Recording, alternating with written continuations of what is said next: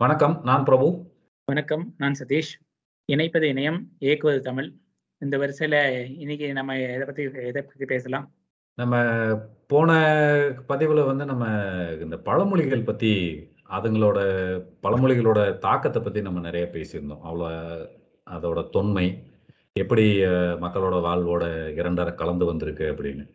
அதுல முடிக்கிறப்ப நம்ம ஒரு சுவாரஸ்யமான ஒரு குறிப்போட நம்ம முடிச்சிருந்தோம். என்ன அப்படின்னா, அந்த பழமொழிகளில் வந்து எதெல்லாம் வந்து காலப்போக்கில் அதோட அர்த்தங்கள் மாறி போச்சு அப்படிங்கிறதுக்கு ஒரு குறிப்பு சொல்லிட்டு நம்ம முடித்தோம் அதுலேருந்து ஆரம்பிப்போம். ஏன்னா, அதில் நிறைய பழமொழிகள் அதோட உண்மையான அர்த்தம் மாதிரி அது இன்னும் வேற அர்த்தத்தோட வந்து இன்னைக்கும் புழக்கத்தில் இருக்கிறத வந்து நம்ம பார்க்க முடியும். ஸோ அதை பற்றி நம்ம இந்த பதிவில் பார்க்கலாம். கண்டிப்பாக அதே மாரி போன பதிவுல சொன்ன மாரி நம்ம நல்லதுக்கு காலம் இல்ல. அப்பயே கொஞ்சம் எக்ஸ்பிள இது பண்ணியிருந்தோம், சொல்லியிருந்தோம். நல்லது கா என்ன அர்த்தத்துல அப்ப சொல்றாங்கன்னா, ஒரு நல்ல விஷயம் பண்ணா அது காலம் இல்ல, அது கெட்டதுல போய் முடியிற மாரி. பட் ஆனா. அதோட உண்மையான அர்த்தம் என்னன்னா, நம்ம நல்லது பண்ணும்போது நேரம், காலம்லாம் பார்க்க வேண்டாம். எப்ப வேணா பண்ணலாம். அப்படிங்கிற ஒரு அர்த்தம். பட். இன்னைக்கு வந்து அது ஃபுல்லா எதிர்மறையா போய், நல்லது பண்ணா காலம் இல்ல. அப்படிங்கிற மாரி வந்துருச்சு. நல்லது பண்றவன் நல்லது பண்றவனுக்கு வந்து அது இப்ப அவனுக்கே கெடுதல் நடக்கும் அப்படிங்கிற மாரி நடக்கும் அப்படிங்கிற மாரி வருது. ஆமா. அது ஒரு பழமொழி. அப்புறம் "ஆறிலும் சாவு, நூறிலும் சாவு" அப்படின்னு ஒரு பழமொழி. இருக்கு. எல்லாரும் என்ன பொருள் கொள்றாங்கன்னா, 6 வயசுலயும் சாவாங்க. இல்ல 100 வயசுலயும் கூட சாவு. ஆமா. ஒரு விதத்துல அது மேபி கரெக்ட்டா இருக்கலாம். பட் அது எந்த அர்த்தத்தில் இந்த பழமொழி வந்தது அப்படிங்கும்போது, அது மகாபாரதத்தோட தொடர்புடைய ஒரு இது. கர்ணன் வந்து குந்திக்கு சொல்ற மாரி சொல்லுவாங்க. அவ போய் "நீ இந்த பக்கம் வந்துரு. இவங்க பாண்டவர்கள இது பண்ணு. போரிடு" அப்படிங்கும்போது, அவ சொல்றா நான் 5 அவங்க பஞ்ச பாண்டவர்கள். பிளஸ் 1 6 கர்ணனும் சேர்த்து 6 பேரு. 6 பேர். ஆமா. 6 பேரு. ம். அதுல சாவு இருக்கலாம். இல்ல 100 கௌரவர்ல யார் வேணா சாகலாம். எந்த பக்கம் போனாலும் உனக்கு சாவு உறுதி. எந்த பக்கம் போனாலும் சாவு உறுதி. கௌரவ பக்கம் இருந்தாலும் சாவு உறுதி. இல்ல பாண்டவ பக்கம் போனாலும் சாவு. உறுதி. அதனால அதனால 6 ச பேர்ல இருந்தாலும் சாவா இருக்கும். இல்ல 100 பேர்ல கௌரவம் அப்படிங்கிற ஒரு அர்த்தத்துல வந்தது. ஆமா. அதனால செஞ்சோற்று கடனுக்காக கௌரவர் பக்கம் போராடுனாங்கிற அர்த்தம் வரும்.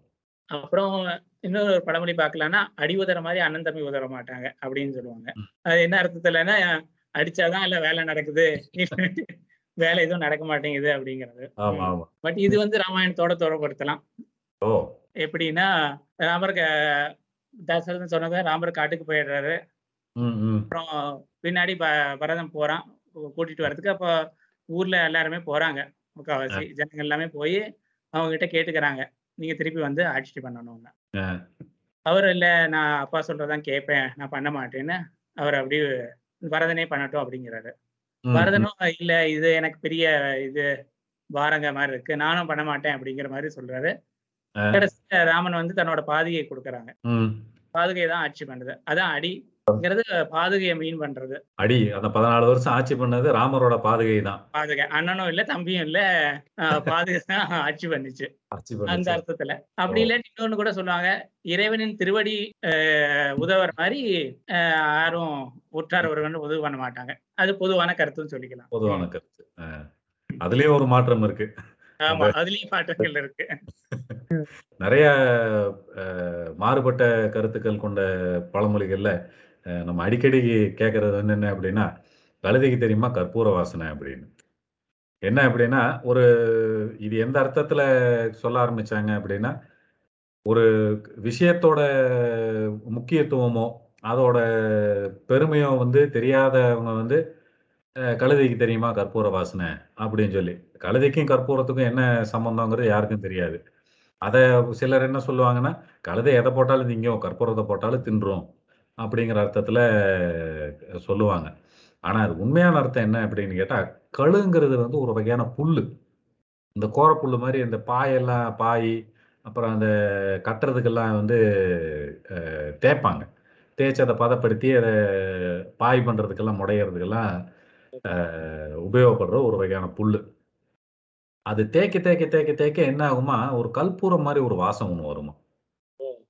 அதுதான் வந்து கழு தேய்க்க கற்பூர வாசனை அப்படி வருமாம் அப்படின்னு சொல்லி சொல்லி சொல்லுவாங்க. தெரியுமாம். கழு தேய்க்க கற்பூர வாசனை தெரியுமாம் அப்படின்னு. அது கடைசி எப்படி ஆயிருச்சு, கழு தேய்க்க தெரியுமா கற்பூர வாசனை அப்படின்னு. அப்படி. மொத்தமாவே மாறி போயிருச்சு. அதனால கழுதைக்கும் சம்மந்தம் இல்ல, கற்பூரத்துக்கும் அதுல சம்மந்தம் இல்ல. ஒரு புல்லுல வர வாசனையை தான் அந்த பழமொழி வந்து சொல்லுது.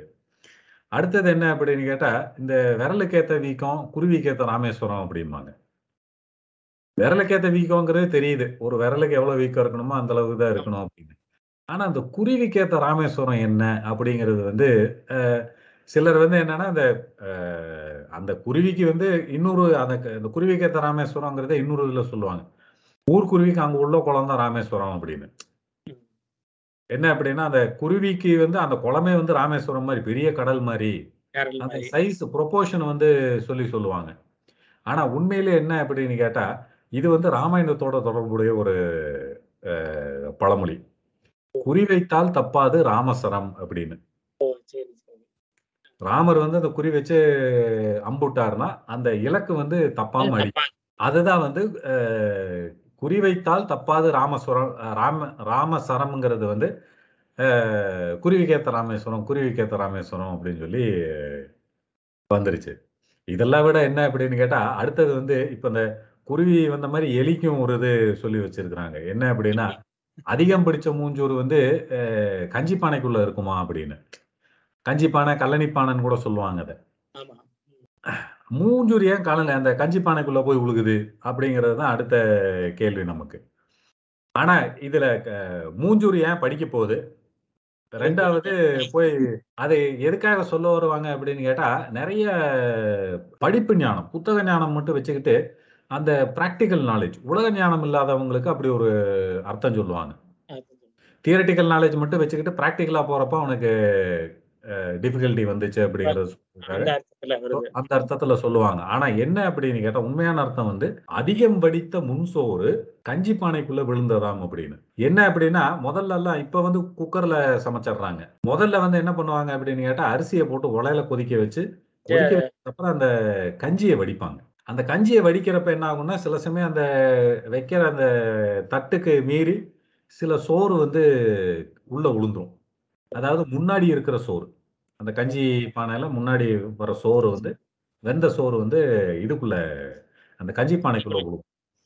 ஓ! சாப்பாடு பத்தல அப்படின்னா என்ன பண்ணுவாங்களா, அந்த கஞ்சி பானைக்குள்ள மறுபடியும் வடிச்சு அரிச்சு எடுத்தாங்கன்னா, இன்னும் கொஞ்சம் சாப்பாடு கிடைக்கும். அதத்தான் என்ன சொல்லுவாங்கன்னா, அதிகம் வடித்த முன்சோறு கழனி பானைக்குள்ள உழுந்துதான், கஞ்சி பானைக்குள்ள உழுந்துதான் அப்படின்னு சொல்லி சொல்லுவோம். இது வந்து எல்லாமே புறாவே மாறி போச்சு இது. அதுக்கு சம்மந்தமே இல்ல. இதுல. அதே மாரி இன்னொன்னு சொல்லணும்னா, 1000 பேரை கொன்றவன் அரை வைத்தியன் அப்படின்னு சொல்லுவாங்க. அது எப்படி? அப்போ டாக்டர்னா எல்லாம் சாகடிக்கிறவங்க தானா அப்படின்னு கொஞ்சம் பயமா இருக்கு. அவருடைய என்ன அர்த்தம்னா, அந்த காலத்துல சித்த வைத்தியம், அந்த வேரு அத வச்சு தான் அவங்க இது பண்ணுவாங்க. ம். ஸோ அதனால 1000 வேரை அத! எடுத்து ஆராய்ச்சி பண்ணா, அவங்க வந்து அரை வைத்தியன் அப்படின்னு சொல்லியிருக்கிறது வைத்தியனா படிக்கணும்னா இன்னும் நெறைய படிக்கணும். இன்னும் 1000 இன்னும் கொஞ்சம் 1000 பேருக்கு மேலேயே நம்ம வந்து எடுக்க படிக்கணும்னு. எடுத்து படிக்கணும். ஆமா. இது என்னடான்னா 1000 பேரை கொன்றா தான் அரை வைத்தியன் மாறி போச்சு. கொண்டவன் வந்து கொன்றவனா மாறிடுச்சு. ஆமா. ம். 1000 பேரை. அது பேரைன்னு ஆயிடுச்சு. அதே மாரி இன்னொன்னு, அதே 1000த்த சம்மந்தப்படுத்தி சொல்லும்போது, 1000 பொய் சொல்லி கல்யாணம் பண்ணுங்க அப்படிம்பாங்க. இது இது அடுத்தது ஒரு வம்பாவே இருக்கே என்னடா? ம். இது என்னதுன்னா, 1000 முறை பொய் சொல்லி ஒருத்தர் அல்ல ஒரு எல்லாத்துக்கும் சொல்லி. நம்ம ஒரு கல்யாணம் பண்ணா நமக்கு ஒரு இது இந்த மாரி சொல்லியிருக்காங்க. 1000 முறை பொய் 1000 சொல்லி பொய் சொல்லி ஃபுல்லா மாறி போச்சு. சொல்லலாம் அப்படின்னு. ஆமா. பொய் சொல்லலாம்னு வந்துருச்சு. அப்புறம் பார்த்தா, மண் குதிரையை நம்பி ஆத்துல இறங்கலாமா அப்படிம்பாங்க. அது எப்படி மண்ணு குதிரையில இறங்கினா, அப்ப தண்ணீல போச்சுன்னா, அப்புறம் மண் குதிரை. கரைஞ்சு. போயிடும். நம்மளும் ஆத்தோட போயிடுவோம். இதுவும் ஒண்ணும் ச சம்மந்தம் இல்லாம இருக்கே அப்படின்னா, அத கரெக்ட்டா என்ன அர்த்தம்னா, மண் குதிரை நம்பி மண் குதிர்னா தண்ணிலாம் ம மேடு. மண் திட்டு மாரிம்பாங்க. மண் திட்டு மேடு மாரி இருக்கும். அது. சம்டைம்ஸ் ஸ்ட்ராங்கா இருக்கும். சம்டைம் கால் வச்சா அது உள்ள இழுத்துட்டு போயிடும். ஆமா. அதனால அந்த மண் குதிரையை நம்பி குதிரை நம்பி ஆத்துல இறங்காதீங்க. அத நம்ம. பார்த்து தான் இறங்கணுங்கிற ஒரு அர்த்தத்துல சொன்ன பழமொழி, மண் குதிரையை நம்பி அப்படின்னு குதிர் வந்து குதிர் குதிர் ஐ அப்படின்னு குதிரை அப்படின்னு வந்து குதிர் வந்து குதிரைன்னு ஆயிடுச்சு. ஆயிருச்சு. ஒரு ஐக்காரத்தை சேர்த்துக்கிட்டாங்க. அப்புறம் அடிக்கடி சொல்றது, இந்த சிவபூஜையில கரடி பூந்த மாரி அப்படிம்பாங்க. என்னன்னா, யாராவது ஒரு வேலை பண்ணிட்டு இருக்கும்போது யாராவது இந்த நடுவுல வந்துட்டாங்கன்னா, ஒரு தடங்கல் மாரி வந்துட்டாங்களே அப்படின்னு நெனைக்கிறாங்க. ஏன்னா ஒரு- தடங்கல் மாரி நெனச்சுக்கிறாங்க. ஆனா இதோட உண்மையான பொருள் என்னன்னா, கரடிங்கிறது ஒரு பழைய காலத்துல ஒரு வாத்தியம். ஓ! அது வந்து சிவ ம். பூஜைங்கும்போது இதை பா யூஸ் பண்ணுவாங்க. உபயோகிப்பாங்க. இப்போ திரையெல்லாம் போட்டிருக்கு அப்படின்னா, அது திறக்கறதுக்கு முன்னாடி இந்த வாத்தியத்த எல்லாம் யூஸ் பண்ணா, அப்போ எல்லாரும் கொஞ்சம் இது இதாயிடுவாங்க. ஸோ பூஜை ஏதோ இம்பார்ட்டன்ட் பூஜை நடக்க ஆரம்பிக்க போகுதுன்னு. அந்த அர்த்தத்துல சிவ பூஜையில கரடி அப்படிங்கிறது வந்து இப்ப வந்து ஃபுல்லாவே. எதிர்மறை பொருள்ல ஒரு. தடங்கல்ங்கிற மாரி. பட் தடங்கல் இல்ல. நம்ம கொஞ்சம். இதா இருக்கணுங்கிறதுக்காக சிவ பூஜையில கரடி அப்படிம்பாங்க. அந்த சன்னதியில பூஜை நடக்கிறப்போ ஊதக்கூடிய வாத்தியத்த வந்து இடைஞ்சலா கொண்டு வந்து இறக்கிட்டாங்க. ஆமா. அது மிருகத்த நெனச்சுட்டாங்க. மிருகம் இல்ல. அது ஒரு வாத்தியம். வாத்தியம். அடுத்த பழமொழி பார்த்தா இதே மாரி தான். "கள்ள கண்டா நாய காணோம், நாய கண்டா கள்ள காணோம்." அதாவது ஒரு ஒரு சந்தர்ப்பத்துல ஒரு நல்ல சந்தர்ப்பம் வரப்போ, அந்த தேவையான பொருட்கள் நம்மகிட்ட இல்ல அப்படிங்கிறதுக்கு வந்து இந்த அர்த்தத்த சொல்லுவாங்க. கல்லு அதாவது ஒரு நாய் போறப்ப கல்ல கல்ல நாய் அடிப்பாங்க.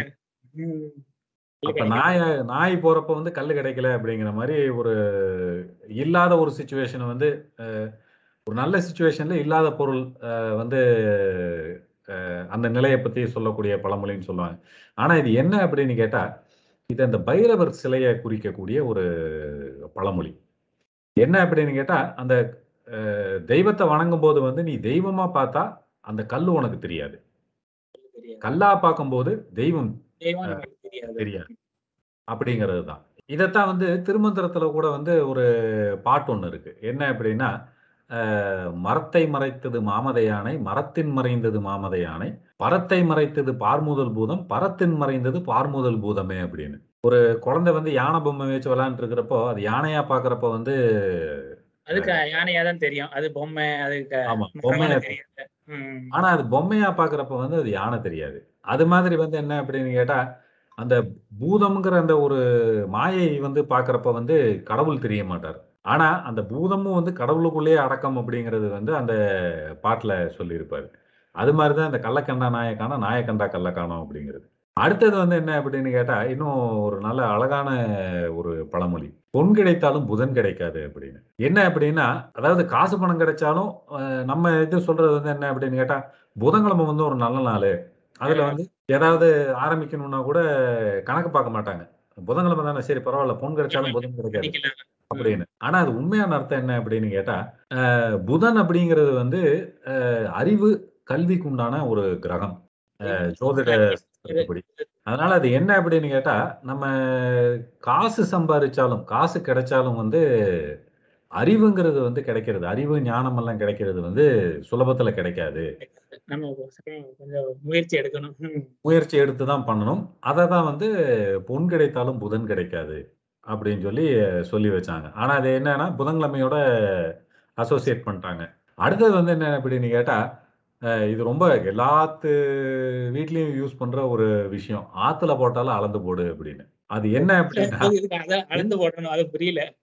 அதாவது எதுக்கு ஆத்துல எதுக்கு நீ அளந்து போடுற? போடுறதுன்னு முடிவாகி போச்சு. எல்லாத்தையும் அளந்து போடணுங்கிறதுக்கு என்ன கணக்கு இருக்கு அப்படின்னு. ஆனா அது உண்மையிலேயே என்ன அப்படின்னு கேட்டா, அகத்துல போட்டாலும் அளந்து போடணும் அப்படின்னு. அகம்னா வீடுன்னு அர்த்தம். இந்த பொதுவா வியாபாரம் பண்றவங்கலாம் என்ன அப்படின்னு கேட்டா, வீட்டுக்கு எடுக்கிறப்ப வந்து கணக்கு வைக்க மாட்டாங்க. இந்த மளிகை சாமானு. இந்த வியாபாரம்லாம் பண்றப்ப வந்து வீட்டுக்கு எடுக்கிறது தான் நம்ம பொருள் தானே எடுத்துக்குவோம் அப்படி. அப்படி எடுக்கிறப்ப என்ன அப்படின்னு கேட்டா, அது கணக்கு வழக்கு இல்லாம போச்சு அப்படின்னு கேட்டா, வியாபாரத்துல நஷ்டம் வந்துடும் அதனால என்ன அப்படின்னு கேட்டா, இப்ப நம்ம அக்கௌண்டிங் பிரின்சிபல்ஸ்ல எல்லாம் சொல்றாங்க ஓனர் டிராயிங்ஸ் அப்படின்னு. ஓனர்ஸ் டிராயிங்ஸ் வந்து என்ன அப்படின்னு கேட்டா, அதுக்கும் கணக்கு இருக்கு. இவ்வளவு தான் எடுக்கணும், இவ்வளவு தான் அலவுட் அப்படிங்கிற கணக்கெல்லாம் இருக்கு.